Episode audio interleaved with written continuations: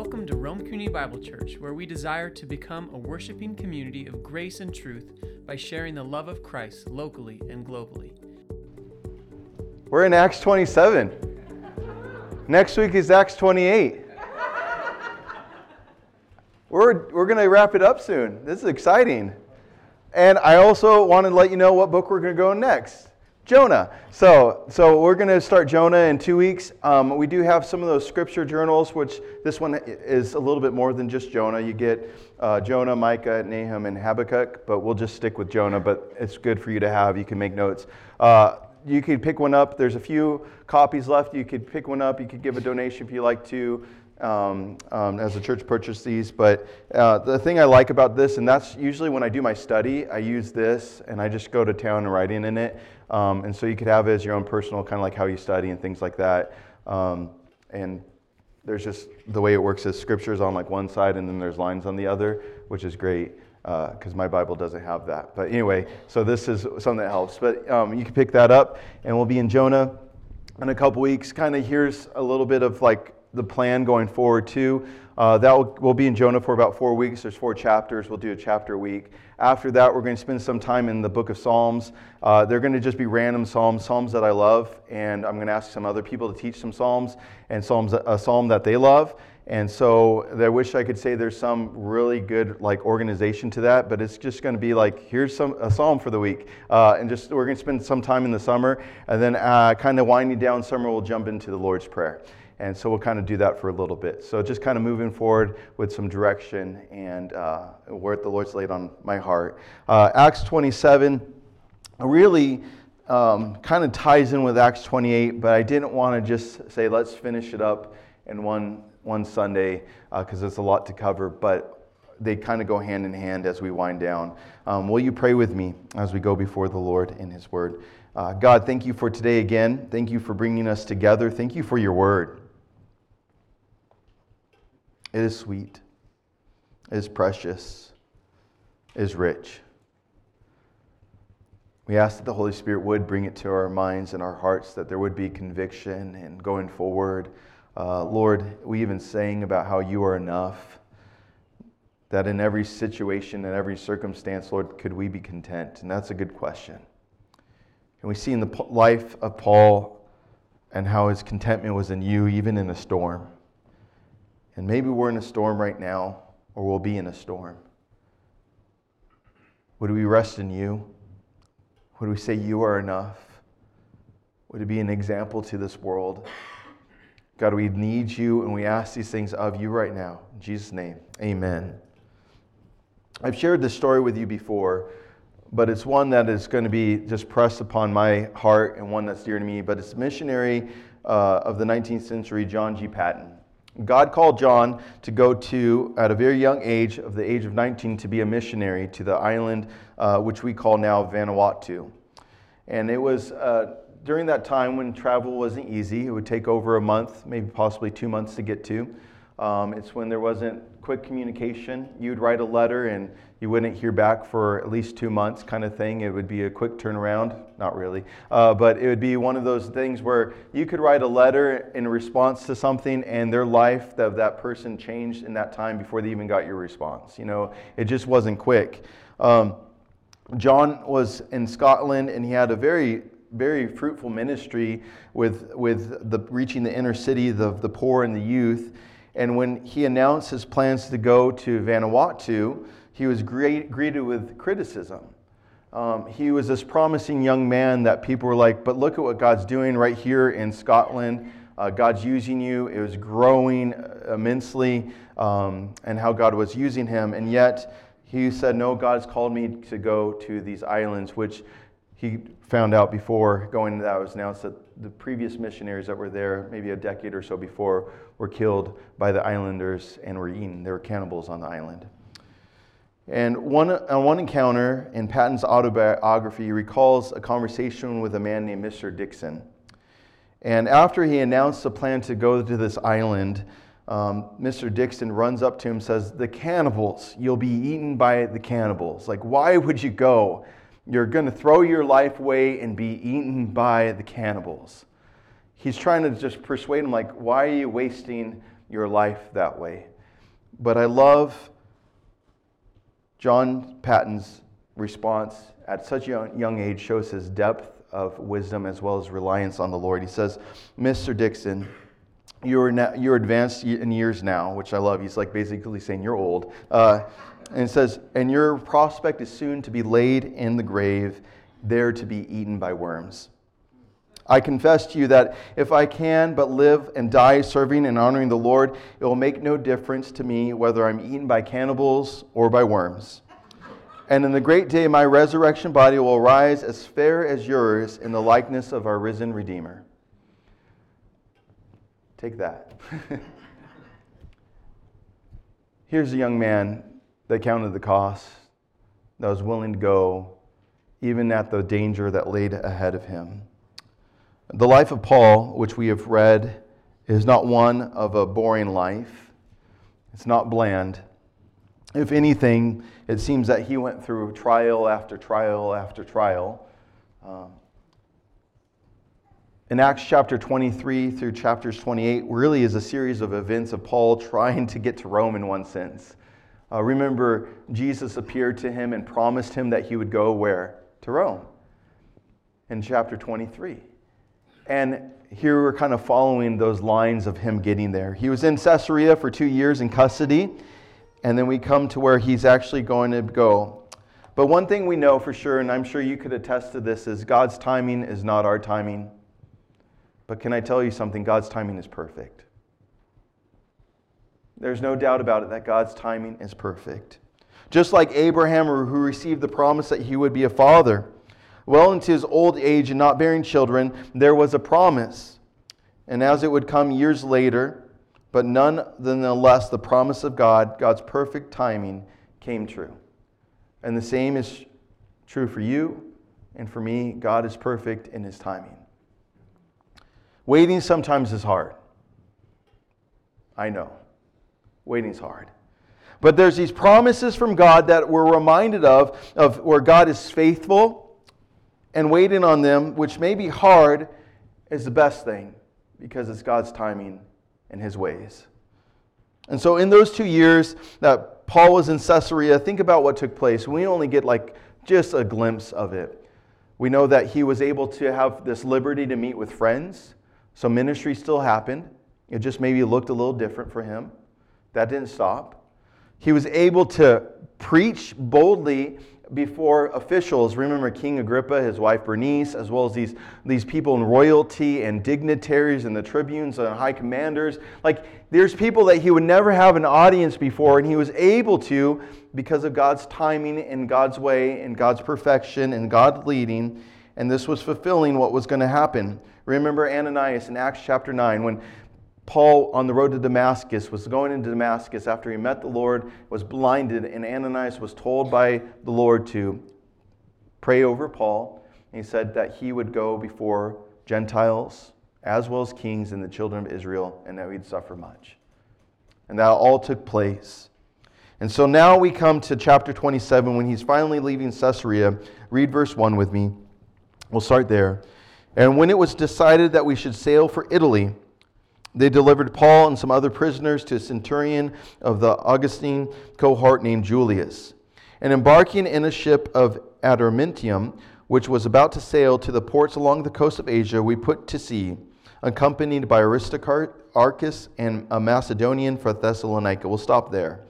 Uh, just as we kind of move into this, and I'll kind of maybe summarize some parts just to kind of go over. Uh, first off, notice in verse 1 it uses the pronoun we. Luke is accompanying um, Paul at this time. He actually has been for some time. Uh, many times we see where Luke is using the pronoun we or us, he's with Paul. So it wasn't just uh, he's documenting what he heard from other people, he also is an eyewitness in these accounts. And so he's kind of taking both. So he's traveling with Paul from Caesarea to Italy. And as we see that, um, I don't want to overlook the fact that that testifies a lot to, I think, Paul's character and to his friendship and to the type of person he was. If you're taking notes, write down this. Number one, in, in the storm, Paul's influence and character pointed to Christ.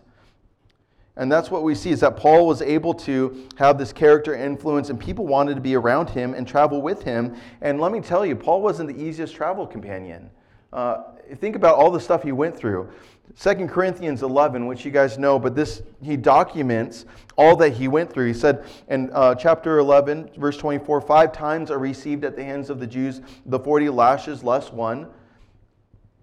That was five different occasions. He's whipped pretty badly. Uh, three times he was beaten with rods. Once he was stoned with big rocks that he was left for dead. Three times he was shipwrecked. So, not just what we're reading about here, but there's other occasions he was shipwrecked. Like, I don't know if I want to get on a boat with you, Paul. Like, look at your, your, your, your chances of getting into a shipwreck. He says, A night and a day he was adrift at sea. He was on frequent journeys in danger from rivers danger from robbers, danger from my own people, danger from Gentiles, danger in the city, danger in the wilderness, danger at sea, danger from false brothers, and toil and hardship, and through many a sleepless night and hunger and thirst, often without food and cold and exposure. And then verse 28, he caps, puts a cherry on top, the one that burdened him the most. And apart from all other things, there's a daily pressure on me of my anxiety for all the churches. So if I were to say, hey, I'm going on a journey, let me read you my history of all that I've gone through, and then say, would you like to go with me? I'm sure you would kind of have to question, like, hmm, I don't know. Is this something that I really want to go? So this was a risk for Luke to go on because he knew there was danger. Traveling at this time, anyways, was dangerous and risky. But yet, knowing, well, there's a lot of things that have happened to Paul already. And then knowing that these men would be gone for who knows how long, away from their comforts, away from their families, and they're willing to travel with Paul and be with him. The other name mentioned, Aristarchus, not, not much is known about him, but we do know that a prisoner could be accompanied by family members or friends. This was allowed as a Roman citizen. In Colossians chapter 4, verse 10, and Philemon, verse 24, um, he is labeled by Paul as a fellow prisoner. We don't know if he was imprisoned in Caesarea and became a believer at that time and traveled with Paul. Um, we don't know exactly the details of how he got to the, but Paul labels him my fellow prisoner. Was this a willing prisoner, meaning I'm going with him as um, acknowledging myself to follow along with Paul? We don't know. But it does speak of Paul's influence and character that these men would risk their lives, and because it was with Paul, they're willing to go. It's interesting that Paul has also gone through so much already. And then here in Acts 27, there's more to come.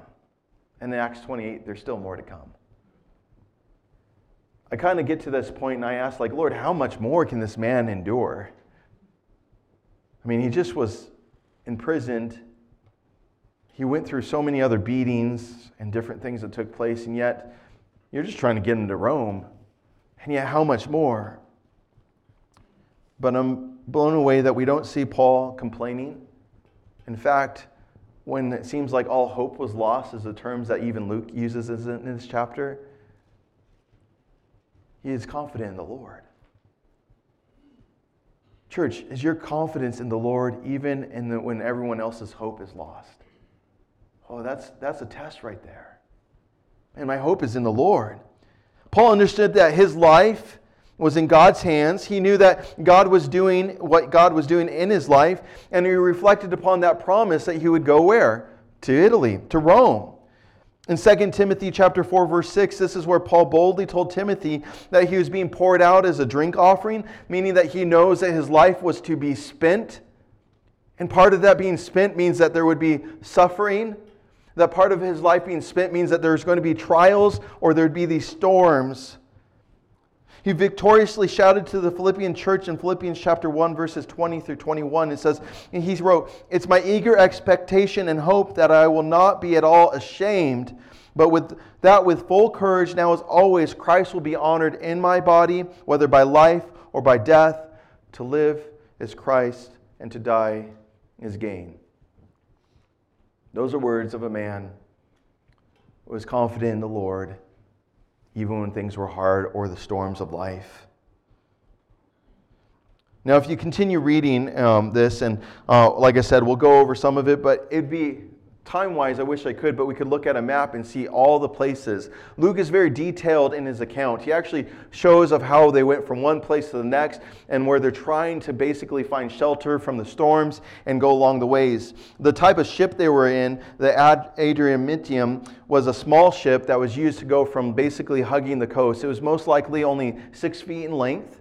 It was very small. It was not intended to endure the open waters of the Mediterranean Sea. And so they were on that at first.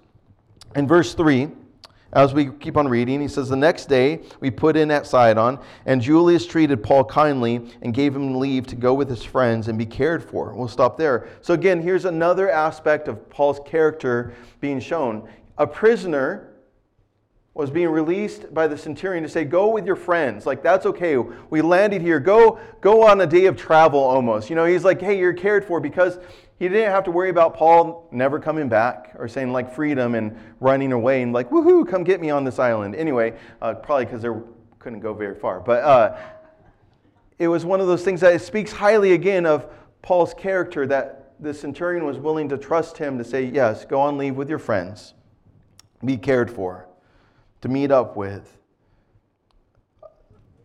Just remember the world watches us as believers and how we respond to things. They do. Um, I'm guilty where sometimes, yes, I'm, I've responded in the flesh, and I'm like, man, I blew my witness somehow, some way. But I have to always remember that how do we respond when these moments come? And for whatever reason, we don't see the details. We don't see what kind of conversations took place. Maybe a note was given to the centurion saying, hey, Paul's here. He's, he's a good guy. You could trust him. He, he appealed to Caesar. That's why he's on his way to Rome. Don't worry about him. Maybe it was one of those things that was passed on from how he was previously. Maybe there was conversations that took place with Paul and the centurion, and he was like, "Man, there's something different about you, Paul." And he knew that he wasn't the typical criminal that he was trying to transport. We don't know. All we know is that his life reflected Christ and allowed for him to do this, and that's what people see in us. They need to see in us as believers. In verses 4 through 8, we get an amount of detail that Luke gives um, going from traveling from one place to the next.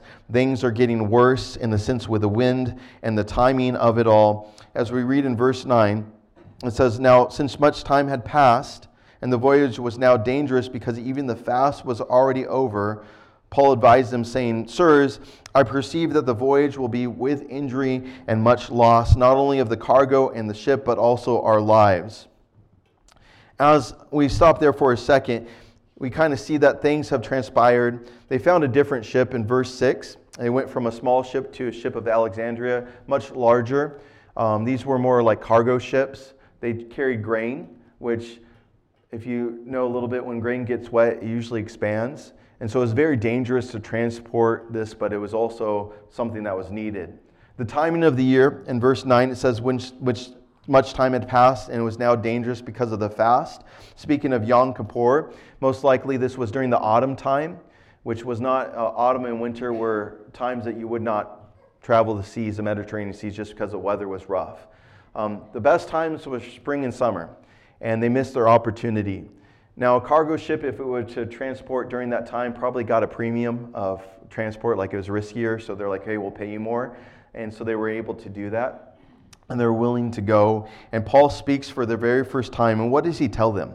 He says, it's, as he sees it's dangerous, he's like, I perceive that the voyage will be with injury and much loss, not just of the cargo and the ship, but also our lives, in verse 10.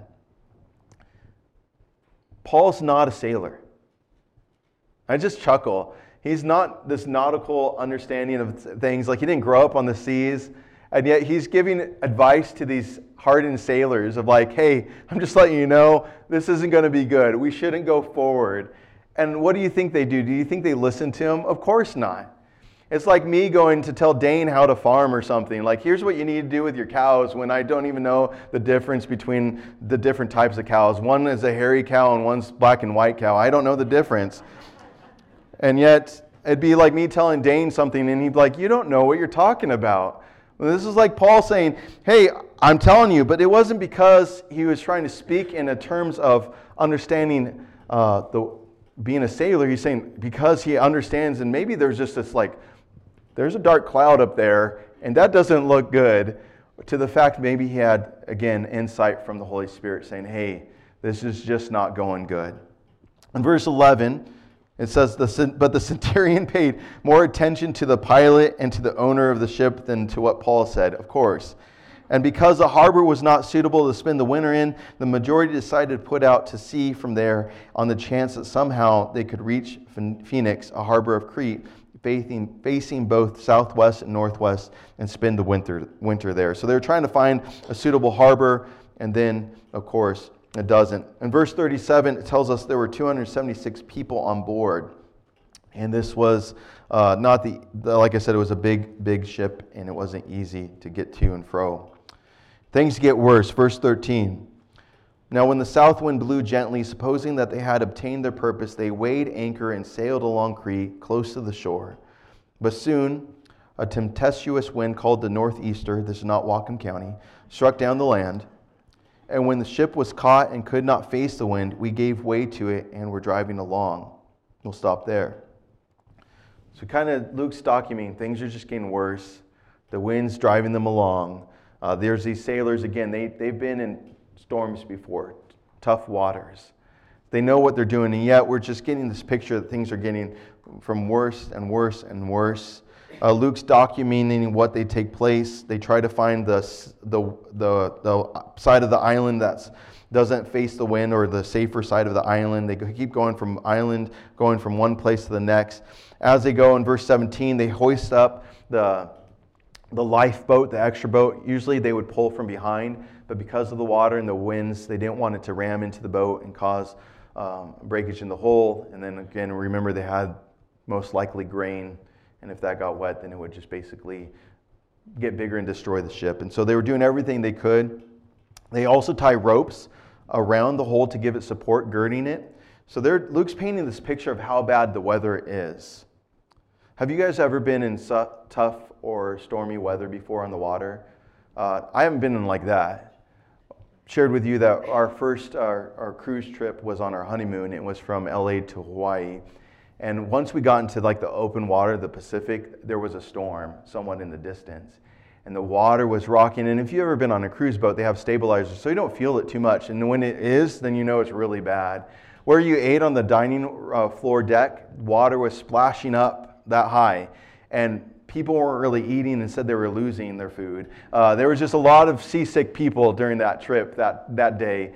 And, and I was excited because on the top deck where the pool was, it actually looked like there was waves. And I'm like, woo! Anyway, sorry. I did go in the, I did go in the pool before they kicked me out. But, uh, but I was like, it's like the ocean. Anyway, um, but I've never been in anything crazy where I felt like we're going to die. This could be it. And so they were doing things to point to that this was bad. Verse 20, it says, When neither sun nor stars appeared for many days. We kind of know a little bit about that. but not like this. And no small tempest lay on us. All hope of our being saved was at last abandoned. Uh, Luke's writing this. I wonder if he felt like, man, we're dead. It says all hope has lost, like left us. The sailors are like, we're dead. And you know when the like the experienced people are saying that, you're like, oh, this isn't good. Like something's not good. Verse 21. It so, Since they have been without food for a long time, Paul stood up among them and said, Men, you should have listened to me and have not set sail for Crete and, and cured this injury and loss. Kind of chuckle at Paul again. He's like, I told you so. like, like, like, is that the best time, Paul? I don't know. But he did. And he was trying to say, like, you listen to me. But it's, in a way, he's kind of showing his authority of who God is and what God has done in his life. And I think it gives, as we read, why he was able to speak even more into their lives. He says, Yet now I urge you to take heart, for there will be no loss of life among you, but only of the ship. For this very night, there stood before me an angel of the God to whom I belong and whom I worship. And he said, Do not be afraid, Paul. You must stand before Caesar. And behold, God has granted you all those who sail with you. So take heart, men, for I have faith in God that I will, it will be exactly as I have been told, but we must run aground on some island. He's talked to, he encourages them, he speaks. And then we kind of get the list of going on verses 27 through 32. He explains of what that looked like. They stopped um, the sailors trying to abandon they're trying to like jump overboard. They're like, man, we're dead. And so they want to steal the lifeboat. And Paul ta- tells the centurion, like, hey, you need to stop them because if they're gone, we're all dead. And they cut the lifeboat, which I'm like, man, it just went from one thing to the next. Like, how is, how is the Lord going to save them and rescue them? And then in verse 33, it says, as day was about to dawn, Paul urged them all to take some food, saying, Today is the 14th day that you've continued in suspense and without food. Uh, 14 days in a storm. 14 days of rocking in a boat, not eating, and also knowing, like, are we going to make it? That'd be tough. And he says, having taken nothing, therefore I urge you to take some food, for it will give you strength for not a hair is to perish from the head of any of you. And when we had said these things, he took bread, and giving thanks to God, in the presence of all, he broke it and began to eat. Then they were, all were encouraged and ate some food themselves. And we were in all 276 persons in the ship. And when they had eaten enough, they lightened the ship, throwing out the wheat into the sea.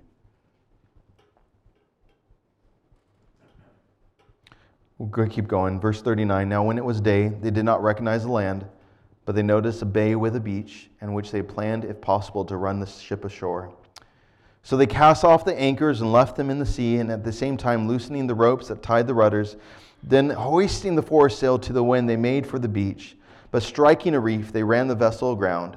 The bow struck and remained immovable, and the stern was being broken up by the surf. The soldiers' plan was to kill the prisoners, lest any should swim away and escape. But the centurion, wishing to save Paul, kept them from carrying out their plan. He ordered those who could swim to jump overboard first and make for land, and the rest on planks or on pieces of the ship. So it was that all were brought safely to land.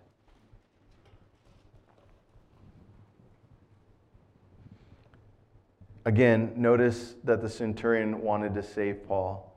They were ready to kill all the prisoners. They're like, man, because they were like, well, I got to worry about myself, let alone a prisoner. And again, it speaks of Paul's character and his influence that the centurion's like, no, no. Plus, there was something that Paul got to speak to saying, like, hey, this is going to happen, and God was going to deliver them. And it was great to see that.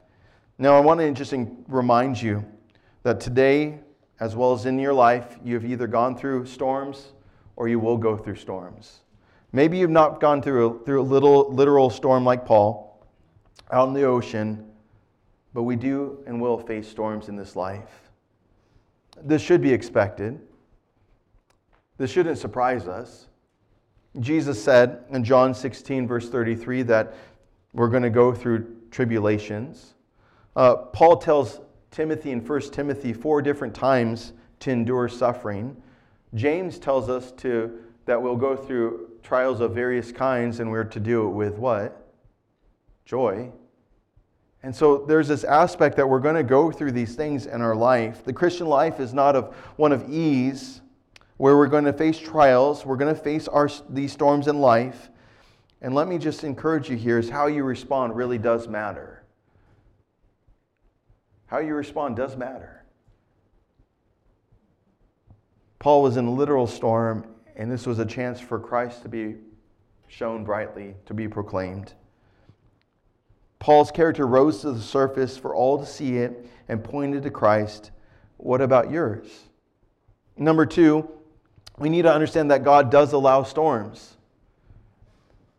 If you've gone, known anything through all of this, is that hopefully you've seen that God's sovereignty is a big theme in the book of Acts really that's what we see is that God's orchestrating and moving and allowing and doing his what God does is that he's all powerful, all knowing. Storms are throughout the Bible, and they're the ones that we read that are literal are also deep in meaning. For example, God saved and delivered Noah through the floods, which I would deem a storm. And that was through judgment and salvation. Jonah ran from God, which will be the next book that we get to look at. And he was a prodigal prophet. And the storm was to get his attention and to bring him back, which we see God's conviction and redemption in that story. Jesus was in the boat with his disciples in Mark 4 during the storm, and he was asleep on the Sea of Galilee. And the disciples were panicked as fishermen, ones who were seasoned sailors, and they were also, their hope was lost. But yet Jesus spoke to the storm, which speaks of his power over all. Each of these storms had a purpose, and the same is true for us as well. God allowed the storm that Paul went through. Remember, I said, How much can this man endure? He went from one thing, and now just getting to where he needs to go, it was difficult. We don't know, and this is where sometimes I wish I'm like, well, what happened to those 276 people after this? God saved them. And they got to see what Paul said came true. He said, Hey, not a hair of your head will perish. Yes, the ship will be lost, but look at what happens. We don't know.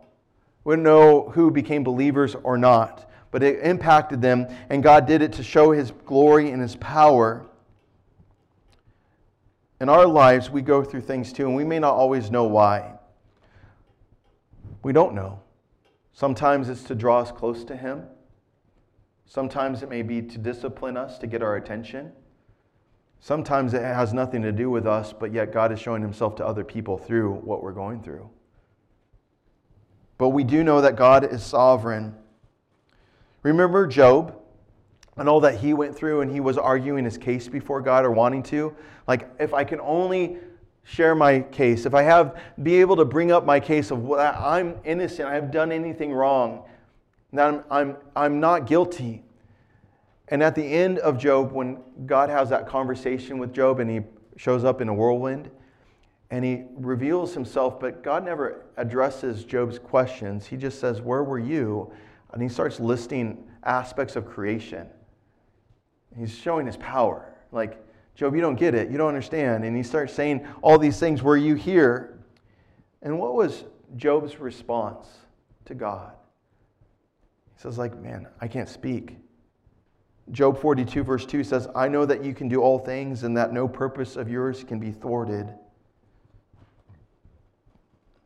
Job realized that God, you're sovereign, you're in charge.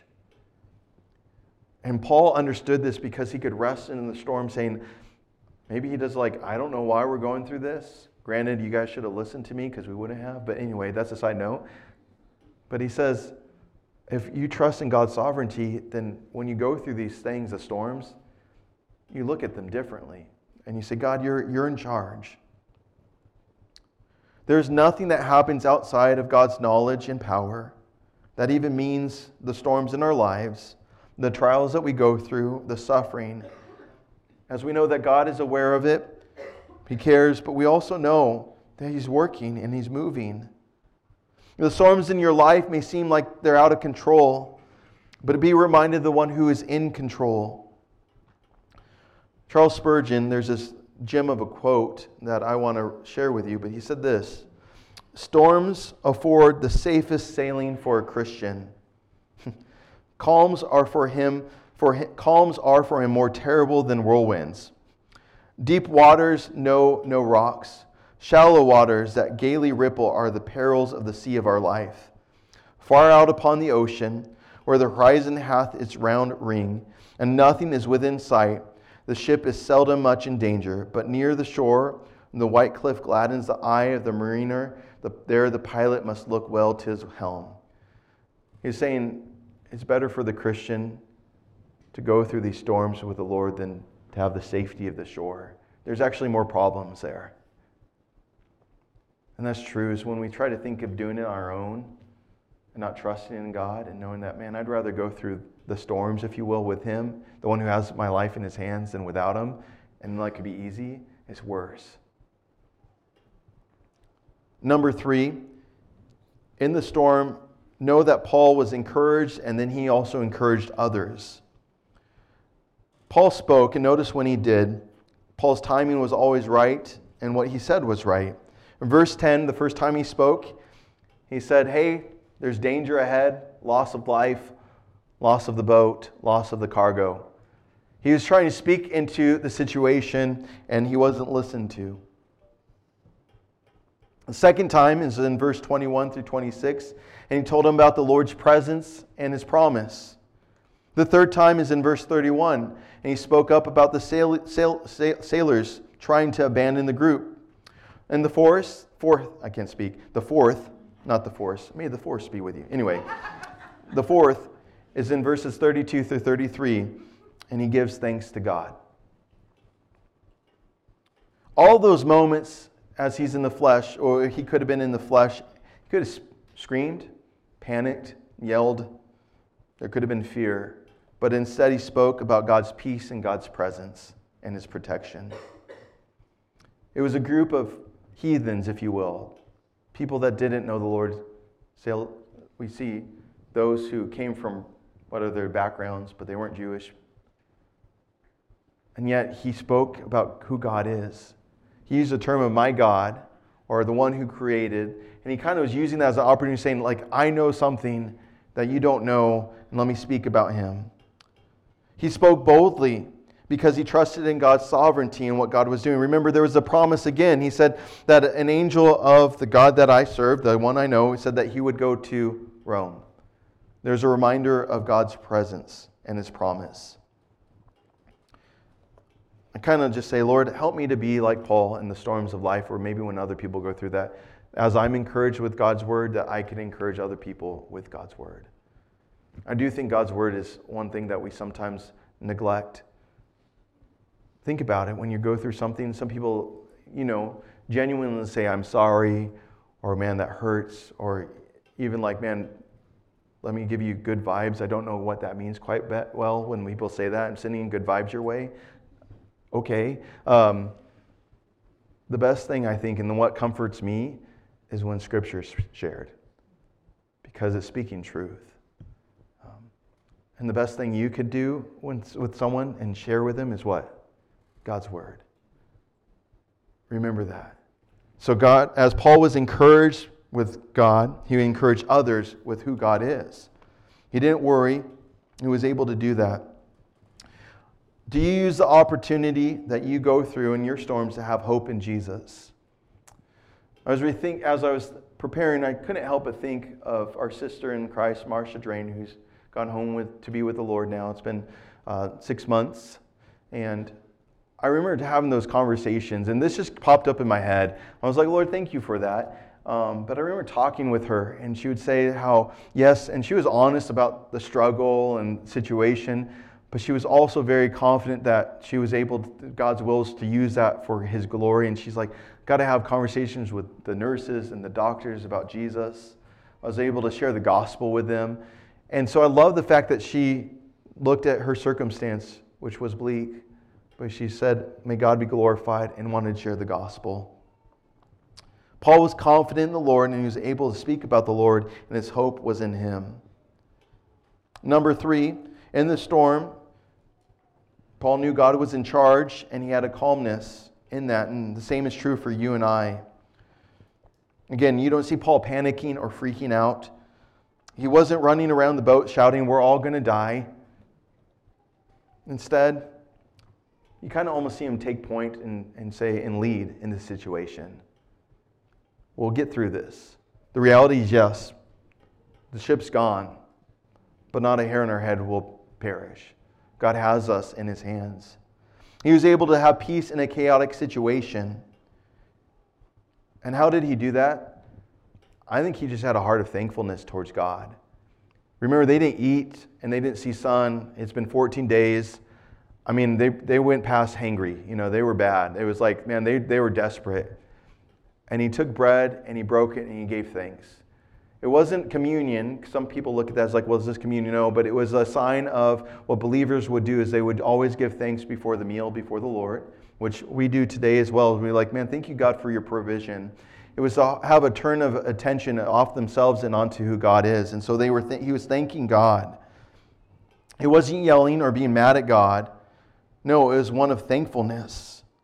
Paul was able to have hope in a hopeless situation because he knew who God was.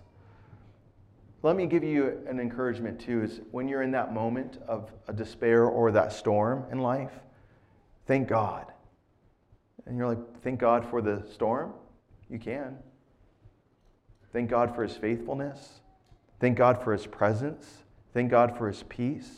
Thank God for his comfort. Thank God for ultimately for what Jesus did and completed on the cross for you and I. And then, number four, in closing, sometimes storms come to detour us. I'm not a big fan of detours.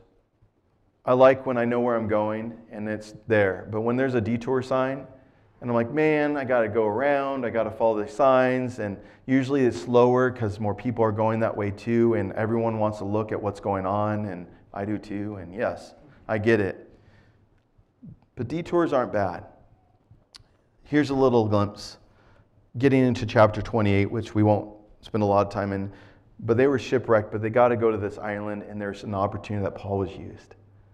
Uh, that detour may have slowed Paul down, but it didn't mean that he wouldn't get to Rome because he still got there. It just was, again, God's timing, which is perfect. God will see you through. Maybe it'll look a little different about how or when, but He will. The promise is there that He who began a good work in you will bring it to completion. Detours aren't bad. Just look at it that way. It's like He's sovereign, He's in charge. Let me end with this.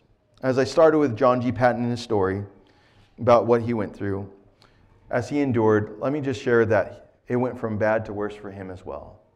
When he left, he was married with his new wife. She was pregnant on the long journey to Vanuatu. They landed, and as she gave birth to their child, she died, and a few days later, their child died. He was in a new place all alone, and there wasn't any other missionaries close by on the island. And he could have easily wanted to turn back, but he didn't. He endured. He didn't quit when the villagers later on that he went to share Christ with sought to kill him daily. And why is that? We know that the Lord used Paton's story to encourage thousands to call of the, to, to the call of missions worldwide. He did. Not only did he share in his autobiography, but when he would come back, there was this influx of passionate people to share the gospel counting the cost. Also, we know that the Lord used Paton and his sacrifice to the different islands of Vanuatu where thousands came to know Christ even after the fact. That his legacy was there and even to this day. And all because he endured the storms and detours were kept his eyes on Jesus. You're going to go through storms in your life. But will you count the cost knowing that Christ is worth it? Are you content in him? Let's pray, church. God, thank you for today. Thank you for your word. Um, as we see the example of Paul in the storm and how he went from one thing to the next, and now even with this, we see your hand in it. God, we thank you that his characters and integrity stood out. And I pray for the same for us as a church. Lord, that when people see us, even when we go through storms, that they would be able to see Jesus, that we'd be able to point to you. God, I thank you that even uh, through Paul, that his confidence in that moment that was hard, it was confident in you. And I pray the same is true for us, that we're confident in who you, God, that you are sovereign, that you're in charge. God, as you spoke and encouraged Paul, he was able to encourage these people who didn't know you. I pray the same for us as well. We're encouraged with your word. Help us to encourage others with your word. And God, help us to understand that as you're sovereign, sometimes detours come in our life. It changes direction, but you still bring us through to the end, just like you did with Paul. God, thank you for your faithfulness. God, thank you that you are steadfast in love. Thank you for the greatest displays we look to the cross and what Jesus did for us. That he lived a perfect, sinless life. That he gave himself sacrificially upon the cross where he died for us, the one who knew no sin, who took on our sin. Jesus triumphantly conquered sin and death as he rose from the grave three day, days later. What a great thing. Lord, so we thank you for today. We thank you for your word. We thank you for the chance that we get to know you and what Christ has done. And if there's anyone here that doesn't know you, Lord, that they would call on your name. They would ask you and say, Jesus, thank you for loving me. Thank you for seeing me through. Thank you for your steadfast love, which was shown on Calvary, the cross, and what you did for me. Thank you, Jesus, you rose from the grave and that you're alive. Thank you, Jesus, you conquer sin and death. Thank you for today, Lord. Would you be with every family here? Would you comfort God? Would you encourage? Help us to build one another up. In Jesus' name we pray. Amen. Thank you for listening, and if you would like more information, please visit rcbcbellingham.com.